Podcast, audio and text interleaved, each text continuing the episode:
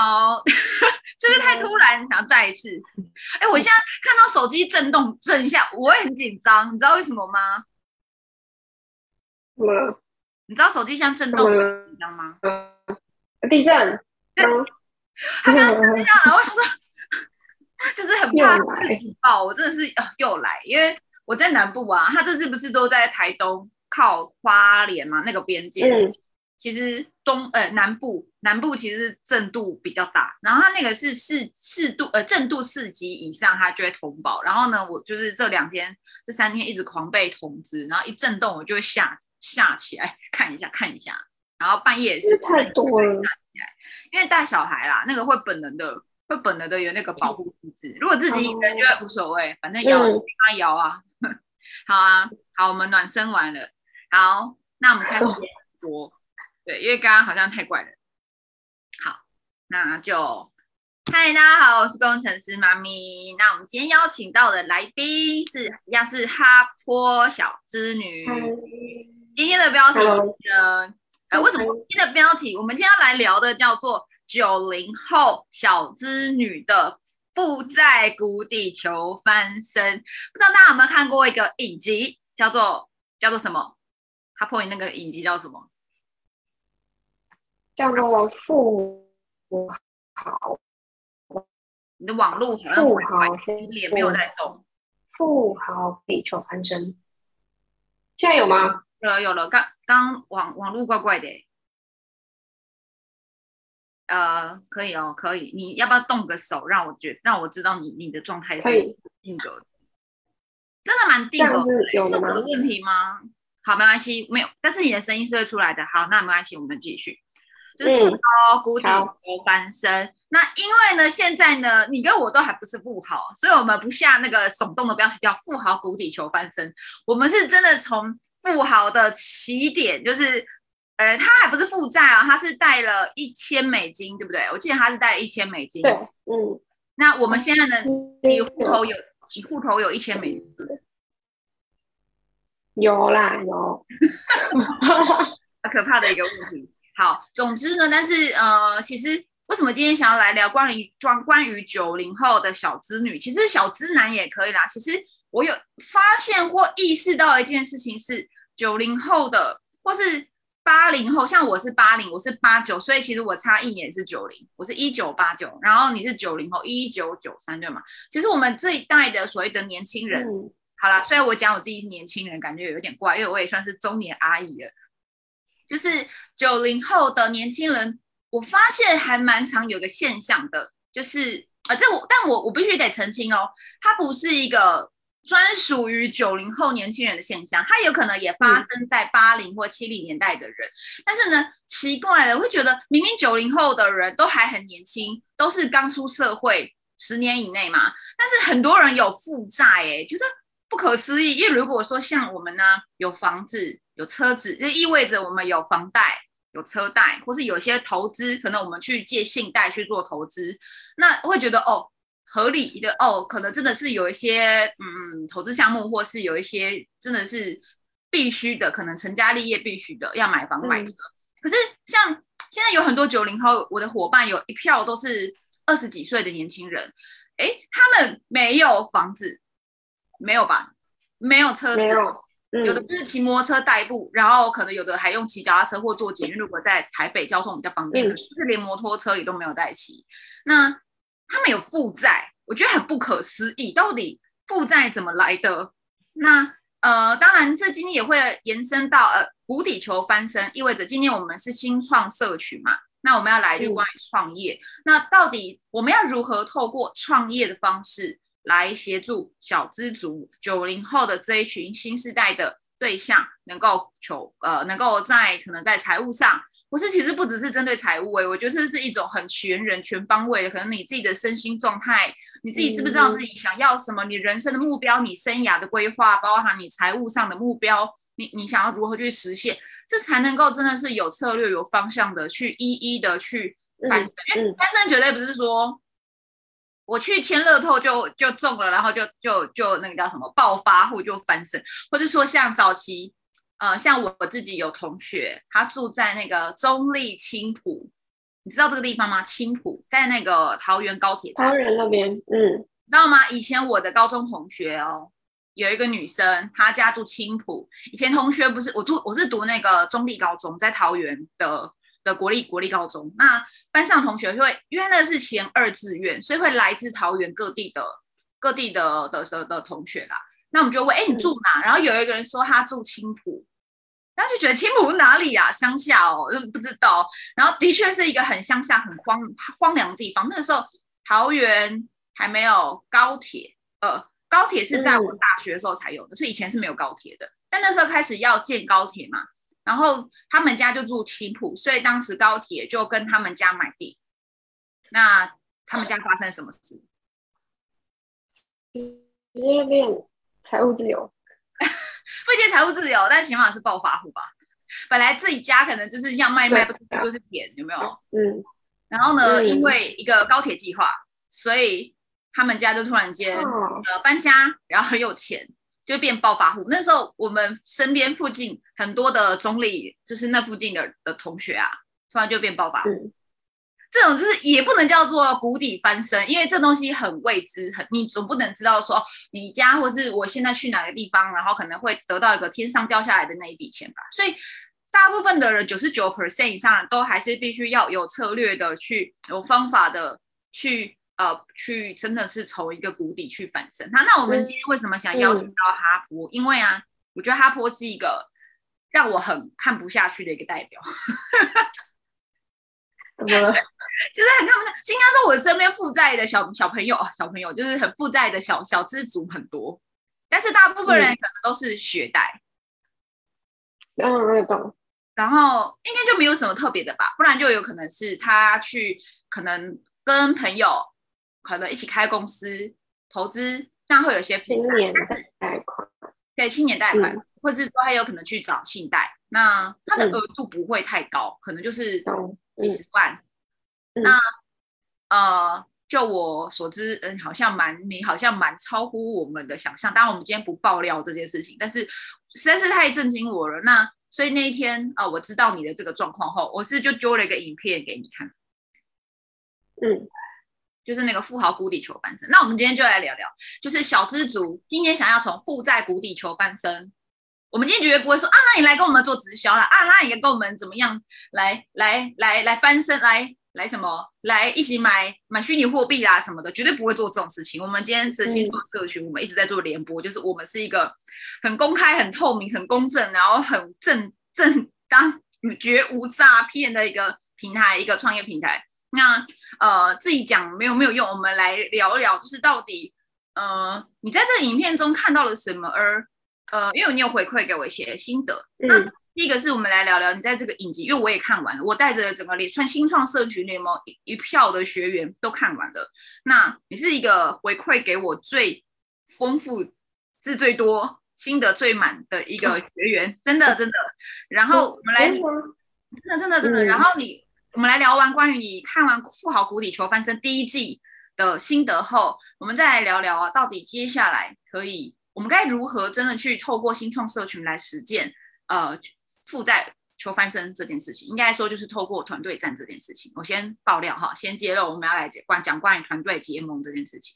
好，那我想邀请哈珀来聊聊啊，就是你这边也有写一个心得，看似有两百多字，可以跟我聊聊吗？你在看这个富豪谷底求翻身的时候，你看到了什么？印象最深刻什么？关于从一个几乎是零，呃，他先先先先讲一下这个故事好了，有个富豪。那他就很有钱，算是好像是美国，哎，是美国吗？就是呃，是一个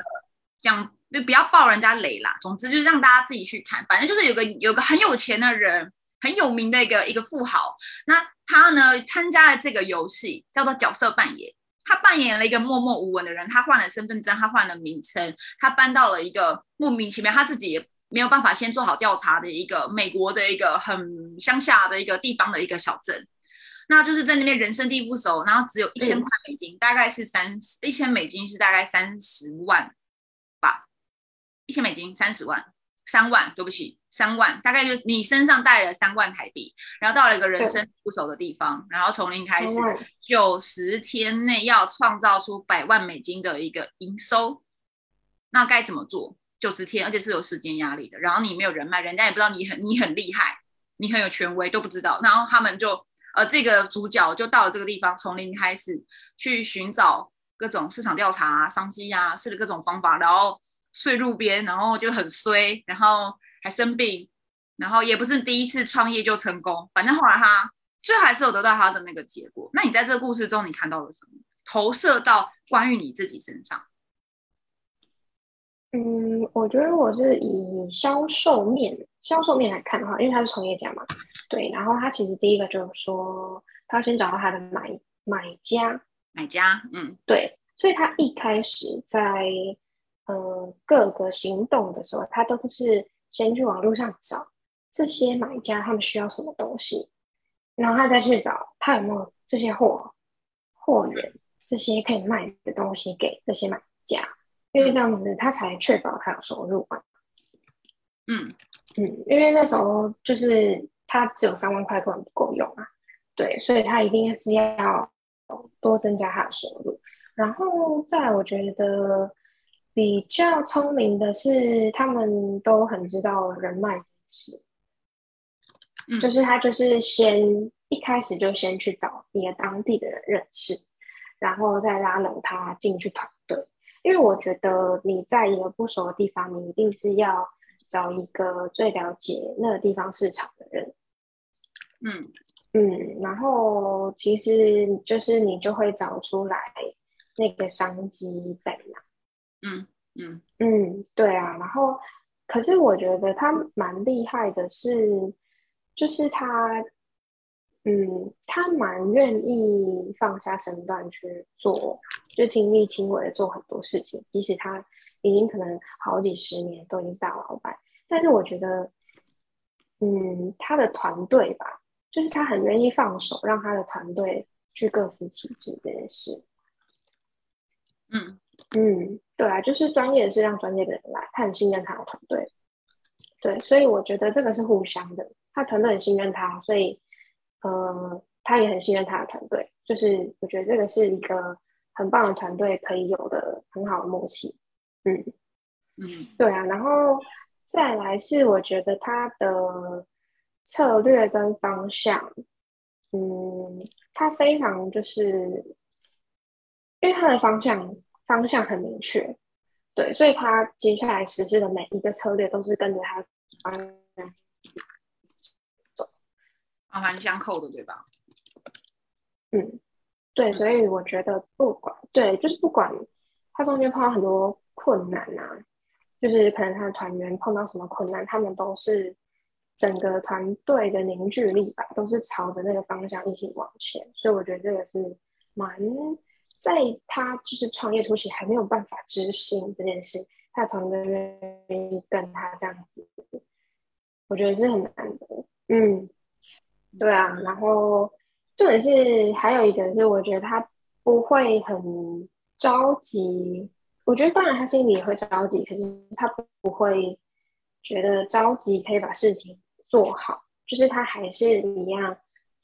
什么事情面对他就去处理。对，就是他不不会像，好像他虎头蛇尾啊，或呃放弃，他就他就觉得这做不到。嗯嗯嗯，好哦，对对啊，所以最后最后我觉得是他很他很懂得感恩啦，就整个团队。嗯嗯，对，是，好哦。虽然你的讯号有一点点断断续续的，但是我有听到，其实几乎百分之九十五都听得清楚。那我这边有帮你写一些重点在在我们的聊天室，那我也想帮就是网友做一个简单的的一个总结，就是刚刚哈波分享的几个重点。他说啊，其实在这个创业路上，哈哈波看到的是，呃，即使你什么都没有，从零开始，第一件事情要做的是，他自己第一件事情做的是，呃。先去找市场的位置，就是呃，因为他到了这个地区、这个小镇，他其实不知道这里的人需要什么，我卖什么可以赚到钱。因为赚钱钱怎么来，他很清楚钱怎么来，就是你提供价值，你提供你的商品产品，那有人愿意买单就会有钱。嗯，这是一个获利的本质，只是说这个是大的还是小的，你可能是单纯的像他们卖烤肉哦，这是小的。但是呢，小的后面，你看他其实，在赚到这个钱之后，他还会去找房产，这也是找房子的买家，哎，知道这样子的房子要怎么去精装修，从一个很破烂的房子装修成一个一个很舒服的房子，然后会有人去买，然后最后他就是选定了，他原本还是什么卖轮胎啊什么的啊，然后他也卖了呃狗狗的那个球，对不对？那个公园卖那个球，他从小东西先。其实他卖有没有成功？没有，他都是被拒绝的。但是他没有因为被拒绝就放弃，他反而会看这个被拒绝是更了解你刚刚讲的人脉哦。原来在这个小镇中，这一群市民们他们的需求是什么？原来卖这个不头哦，原来他们不需要这个，然后再更了解说，那到到底他们需要的是什么呢？所以他从那种一般的货品、商品到房产，以及到整个。呃，他后来是营运餐厅嘛，也就是真正一个大型的一个获利去看，所以他他其实不断的在尝试各种方式，且不是都成，不是每个都成功哎，大部分都还是失败的。像他还有找到什么钢铁厂，他还去做了印刷，对不对？所以其实回到一个本质，是他如何最后能够在九十天内创造出百万美金的一个一个价值的一个一个一个事业，来自于他很不断的去。找修正、做调查、建立人脉，建立人脉其实都是也是在去了解到底买家是谁，那我要卖什么？这有没有像是我们在课程中讲的，先找好你的梦幻客户，嗯，要什么？然后我们提供梦幻客户满达呃满足他们需求、解决他们痛苦点的那个服务、那个商品，然后他们就愿意买单。当然，你可以解决的问题越大。对方也愿意掏出的钱会越多，对吧？然后，嗯，我有有吗？你有听到吗？有有有有，没关系，刚刚有点嗯，那个没关系。然后呢，他从一开始从一千美金开始，因为发现他做了一件事情，他先降低他所有那一些不必要的支出。他睡车子，然后睡了八天，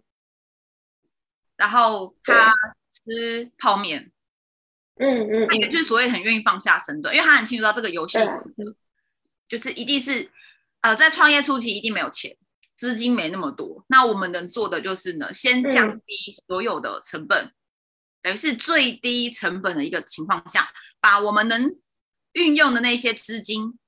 然后去拉到最高百分比，然后呢，才这样才有那种才有能力啊，才有那个资源去各种试错。那如果今天我们可能像我们在创业过程中，如果我们没有先了解我们平常最基础的支出是什么，那就很容易会有不必要的开销，那就让我们在创业过程中能运用到的资源变得很少，那我们能做的事情、能试错、能尝试的那些选项就变得很少。然后，当然，他其实也不是只有单就那一万一千美金啊，他是不是有去各种打工？很多人在创业，我看到是他们会很排斥打工哦。对，我觉得，对我觉得他们很敢要求，就他们很敢提出自己的要求，就是嗯，对，比如说他碰到一个什么超商在那边买东西，他就顺便问那个老板说：“哦，那我可不可以留在你这边打工，或者是什么什么什么？”对对对，就是我觉得他们很很敢于，嗯，对，很敢说自己想要什么，对，嗯，很主动。就是我知道我要的目的是什么，所以我不会害怕被拒绝，因为觉得我就只是提出我的诉求，那要与不要没差，反正我已经去尝试去争取，他们很愿意争取，所以而且不会因为那个是超商，或是不会因为那个是一个很淡的一个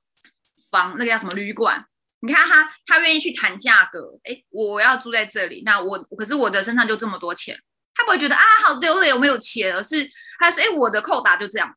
那那能不能我们协商？我帮你做一些事，譬如说我帮你做防护啊、清洁啊，那换取一些部分的一些成呃，就是一些成本，然后让我等于是就让人家说，哎，我没带钱怎么办？那去洗碗呐，对啊，那就去洗碗啊，去做一些很很就是呃可以换取酬劳的一个一个一些项目来让他可以获得他要的结果，就很愿意嗯去，这是一种牺牲，或是一种愿意投资呃投入，或是他不会计较说啊这样子是一个很很底层的或者什么啊怎么会打工呢？因为发现其实，在现在在台湾呢、我看到的创业环境是，大家会觉得我们就是做某些行业就是很了不起，那我们做某些行业就是没那么了不起，或是就很看不起。那甚至有没有你有没有发现有一种二元对立是，我创业我骄傲，然后我看不起上班族，然后上班族就会觉得那些人真的是疯了啊，干嘛去创业做什么直销啊啊，一定是怎么样啊，一定是没没职场上没有竞争力的才去做直销，就是有一种二元对立。可是呢，我觉得在这个影影集中看到的是，我打工，就是我很清楚我为什么要去打工去上班，因为我为的就是资源，嗯。然后呢，他也不会说我就只是埋头去赚这个钱，然后觉得自己很受害，而是我在打工上班的过程中，我也同时建立人脉，跟也去了解说，哎，如果我做什么事情，你们的看法是什么？因为他没人脉嘛，所以打工也是在创业初期时想办法让自己活下去，以及同时也是在扩展人脉的一个重要性。这是是是不是也透过在打工的那个过程中拓展人脉后，也招募了一些人，最后到他的团队。对啊，嗯对，然后以及还有几个重点，我有看到，你刚刚有讲到是，都是先沟通后建立团队，然后呢，而且是他其实这些团队在建立的时候哦，他都没有给对方钱。我们有一个像我自己有一个限制性的思维，就是我一定要很有钱，我一定要有结果，我才可以招募人才。那人家就会甚至你会害怕别人说，哎，你刚创业，你什么都没有啊，那我干嘛跟你做？那你赚多少钱啊？有没有像我自己在做一些名单开发的时候，有的时候不不我还好啦，我真的还好。我自己的我们的一些联盟成员就会碰到说，是哦，嗯那你有钱吗？啊，你现在赚多少啦？啊，你怎么赚？我觉得，然后伙伴就会吓到，就说啊，可是我我我我我现在哎，都还没有赚到钱，就怕了。可是你会发现，他其实他真的没钱，也没有人知道他本来是富豪，可是他很愿意，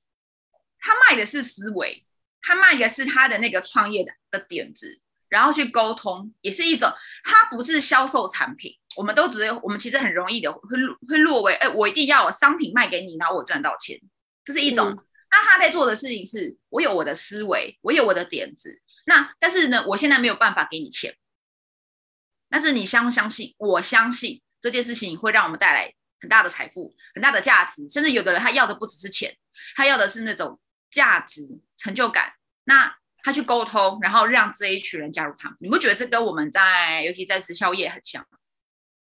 嗯，那你觉得在这个地方你看到了什么？在他在沟通还是零的时候，就可以招兵买马到一群团队，而且他有没有给酬劳？没有，对不对？没有，嗯他做了什么事情让这些人加入他的团队？我觉得应该是说，他给这些人的是一个新的思考方式，因为这些人对他以前没有想过，哎，他们可以用一个餐厅啊，然后还有什么可以把什么什么酱料卖到全国去啊，什么线上线下啊这些这么多东西，嗯，就是我觉得可能那一些人他们做的工作都比较算是可能传统行业，就是比较在他们自己的专长的范围内，所以他们没有想过他们可以把这么多人结合起来，去做成一个团队，然后去打造一个、一个真的事业体。对，所以我觉得是这个。所以当大家听到嗯、呃有别以往的想法的时候，会想抓住机会，会的人就都会参嗯，刚刚有点断然后，来我觉得刚刚有点断续。他很很诚实吧，他就是真的。嗯哼，嗯，你刚刚听到吗？啊，没关系，刚刚就是提说，没关系，你继续讲，没关系，我等一下帮你。对，然后再就是我觉得他很诚实吧，就没钱就没钱，他没有不会装，就是 对，就是会装不装啊我现在已经很有钱哦。对，然后也不会，也不会就是给你画一个大饼，因为困难摆在眼前就是在那，然后他还是他就是真的很需要大家一起帮忙，对，然后只是我觉得他的愿景就是是他给大家的感觉是大家一起可以去完成，不是说好像社会价值，对不对？有提供当地的人社会价值，说，哎，我们这个小镇就是卖烤肉、啤酒，那目前的烤肉跟啤酒界中，我们还缺少什么了？他提供那个价值跟社会愿景，让说我们大家一起为了这个这个城市、这个都市呃这个小镇，创造出一个不一样的一个愿景跟氛围，或者是一个一个转型的啤酒与烧烤的整合与转型，然后就哇，里面的人啤酒业的、烧烤业的就觉得哇靠，好厉害哦，然后就跟嗯，他们没有想过可以这样整合吧？对，嗯，对啊，然后我觉得在这边还看到就是。关于这个建立团队这件事情，他说他很擅长一件事情，我觉得这也是也是投射到我自己目前的我们自己目前在做的事情是，他说他很擅长看到一个人他的亮点，他这个人他擅长什么，然后呢，再有点像拼图，我们这边有这么多的人才，我们把人才整合在一起，然后譬如说 A 跟 B 就要在一起，C 跟 D 就在一起，然后配搭之后达成阶段性目标，又会让 A 跟 D 放在一起。就是他很清楚知道这个棋子啊，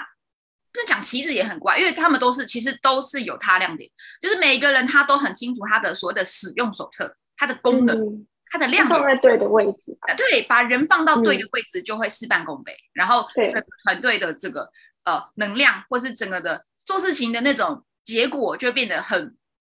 很有方向。然后我印象中中间有一个鸟鸟的一个是做销售的吗？忘记那个人，就有一个中间有个男的很鸟。就是交办的事情就没有达标，没有达成目标，然后他也是很生气。其实这跟我自己在带团队一样，大家都喊出目标，然后甚至交办的事情，可是这个人的态度不够积极。就是他那个时候有个有个有个，其中有一个合伙人态度不够积极，所以没有达成，就是好像是去联络什么窗口吧，然后要达到一个业绩吧，然后那个人没有达到那个那个。绩效，然后去的时候态度又软烂软烂的，然后他就觉得很生气。可是后来他其实是去沟通，而不是去把他给 fire 掉。因为一般的主管或者领导可能觉得啊，你都没有达标业绩哦，那你就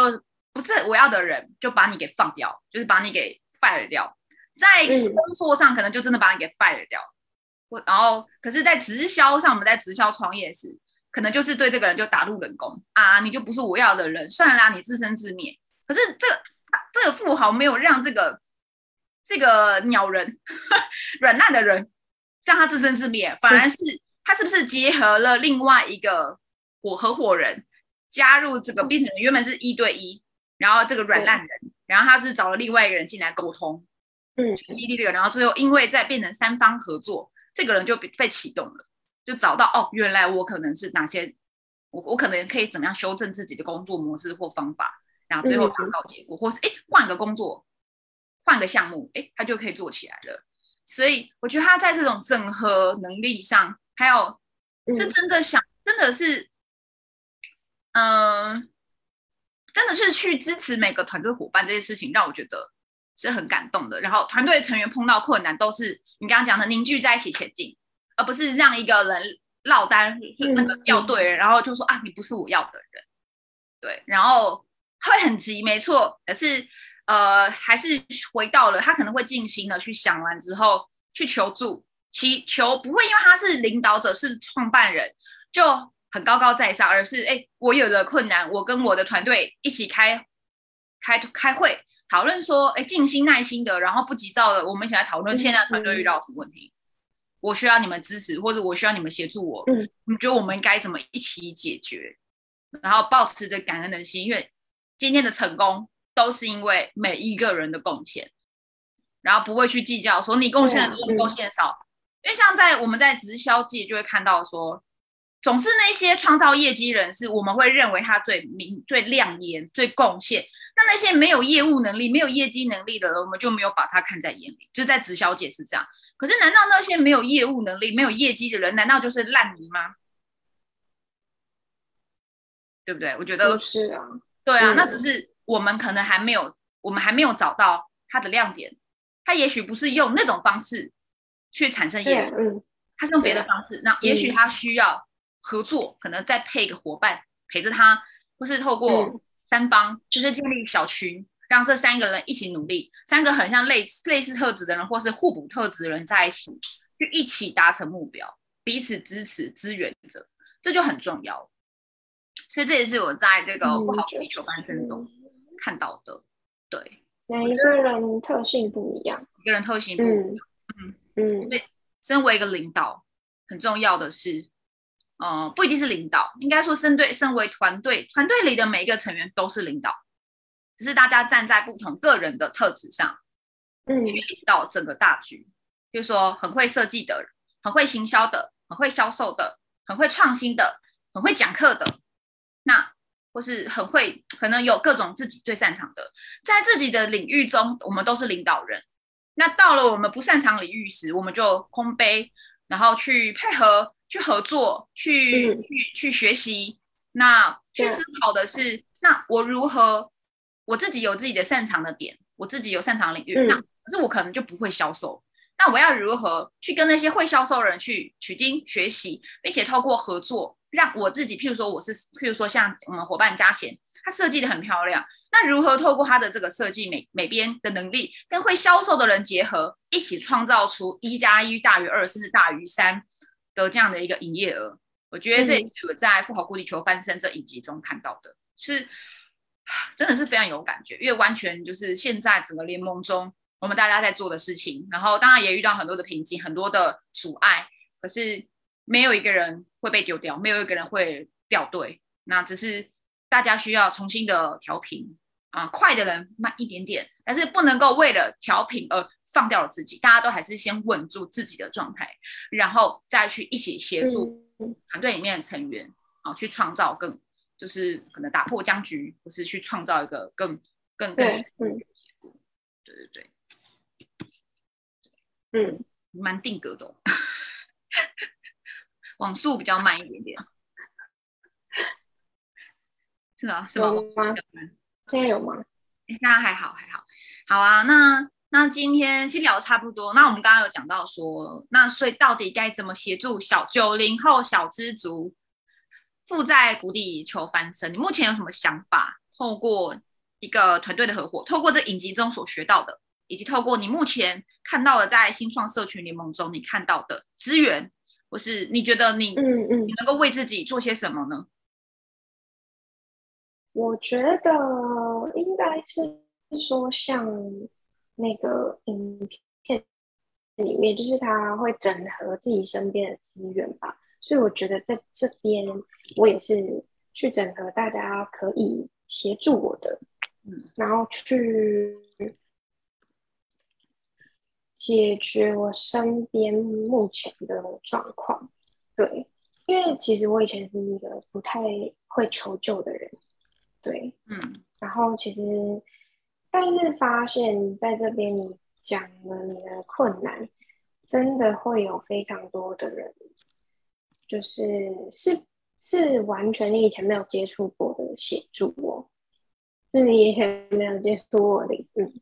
对，然后。可是这些人都是可能，这些人原本你跟他就是有一些呃商业上往来，还是要收费的啊，或者是什么。可是他其实是无无酬的去帮助你。对，这边都无酬劳的，就是掏出自己的时间，自己都很忙了。像那个嘉贤是嘉贤确诊，然后他还是很贡献，然后带着我们另外一个新的伙伴叫信心，都已经他都已经快没声音了，然后我们还做三方联播，真的是很贡献自己。然后我我知道的是 Ashley，对啊，就是，嗯，对啊。然后我觉得你可以透过每一个人的专长，然后更去了解你自己，我觉得蛮酷的。嗯，就是你可以你可以听听看别人眼中的你是大概是什么样子，然后 然后再来看看你自己是不是这样。是不是你有一些，比如说信念呐，让你今天的选择变成你现在的生活模式是这样？嗯嗯嗯，对啊，觉得这些都是累积来的啦。但是，呃，我觉得至少至少目前的话，就是有找到很好的方向去解决。那因为你方向有了，后面的策略才会跟上，就跟那个影片里面一样。嗯。其实你先是有个信念，相信自己会是富豪，会翻身，像是如果这个富豪一开始就受害者。啊，我好好的过生活就好了，我干嘛要来这边？从一千美金开始吃泡面还呕吐，然后呢，就是睡在一个房子是没有暖气的，然后连被子都没有，然后就觉得啊，我好受害啊，我想结束这个游戏。那他不会有最后的反身，所以他一定是先相信我就是做得到啊。但我怎么做？嗯，目前我可能还没想法，但是我愿意去各种尝试，各种求助，然后碰到失败，我们再思考，再重新开始，然后不急。所以你看，所有所有的人，你看他其实跟你一样惨吧？啊，应该他比较惨吧？但我觉得他就是他很清楚的跟他的团队说，他要这样子做的原因，就是是因为他想要跟大家证明，不管你现在几岁，你在什么位置，你都可以去创造。就算他退回跟我们一般人的条件一样，他也还是可以。只要他的思维跟他的信念方法是对的，对，嗯，所以在新创社群中，其实你会发现你已经开始不一样，就是你的信念开始改变，然后你已经知道你过去的这一些不是你想要的生活，是来自于你各种选择与累积。那今天只要从一个信念开始转变，当然这需要练习的。那这边有很多的资源都可以协助你。那呃，我觉得唯一解解决方案就是你愿意求助。你愿意说出来，然后你愿意跟大家互相配合跟合作，那大家其实在这里也在这个团队中的新创社群的氛围，就是当然我不要讲新创社群，因为我们现在在做一个整并，其实是全新创与全人学院的一个这个整个大家庭中，只要你愿意提出困难，大家都会完全贡献跟协助你，而且是用他们各自的擅长的领域跟方法，那你也可以从中去去找到自己，哎，我适合什么，我我可能需要什么。但唯一一个无法翻身的，就只有一个原因，就是你不愿意举手。你不愿意举手，可能有一个几个原因。第一个是你就是不相信自己；第二是呢，没有空杯。嗯啊，我觉得我还是相信我过去的方法啦，只是我比较衰哦，那就进入一种受害者的心态。所以那还是回到信念。所以，嗯，就就是今天的结论就是：小资女、九零后小资女，或是你是八零、七零，反正今天你想要从谷底求翻身的那唯一。解就是你的信念，以及你愿意求助，你愿意去放下，然后去告诉别人我需要什么，然后而且你也是感恩的心去接受别人的帮助，然后呢，当别人帮助你，你感恩，并且在你得到你要的结果后，你也用同样的状态、同样的心态，你去完全贡献你自己所得，就是再贡献回去，因为人大家彼此是互相的，我你他他人真心支持你。也许你现在需要人家帮助，但是当你今天也是成为那个有能力、有资源帮助别人的时候，我们也去把它就是支持，然后贡献。呃，而且这个不是说哦，因为你帮我我才帮你，而是没有，就是很纯粹感恩，在我谷底时有人愿意支援我。那现在我有资源、有能力的，我愿意在无条件的去贡献跟支持给我身边任何需要帮助的人。我觉得那就是唯一的本质，如何反那个关键点，这是我个人的看法。嗯。好哦，那今天的联播就到这里啦。啊，今天其实还聊了蛮久，大家谢谢哈波。那呃，我们谢谢，就是默默聊了很久。对啊，就可能很有感触。对，那就是大家如果喜欢今天的联播啊，然后也想要哎了解新创社群相关的一些免费的资源跟课程。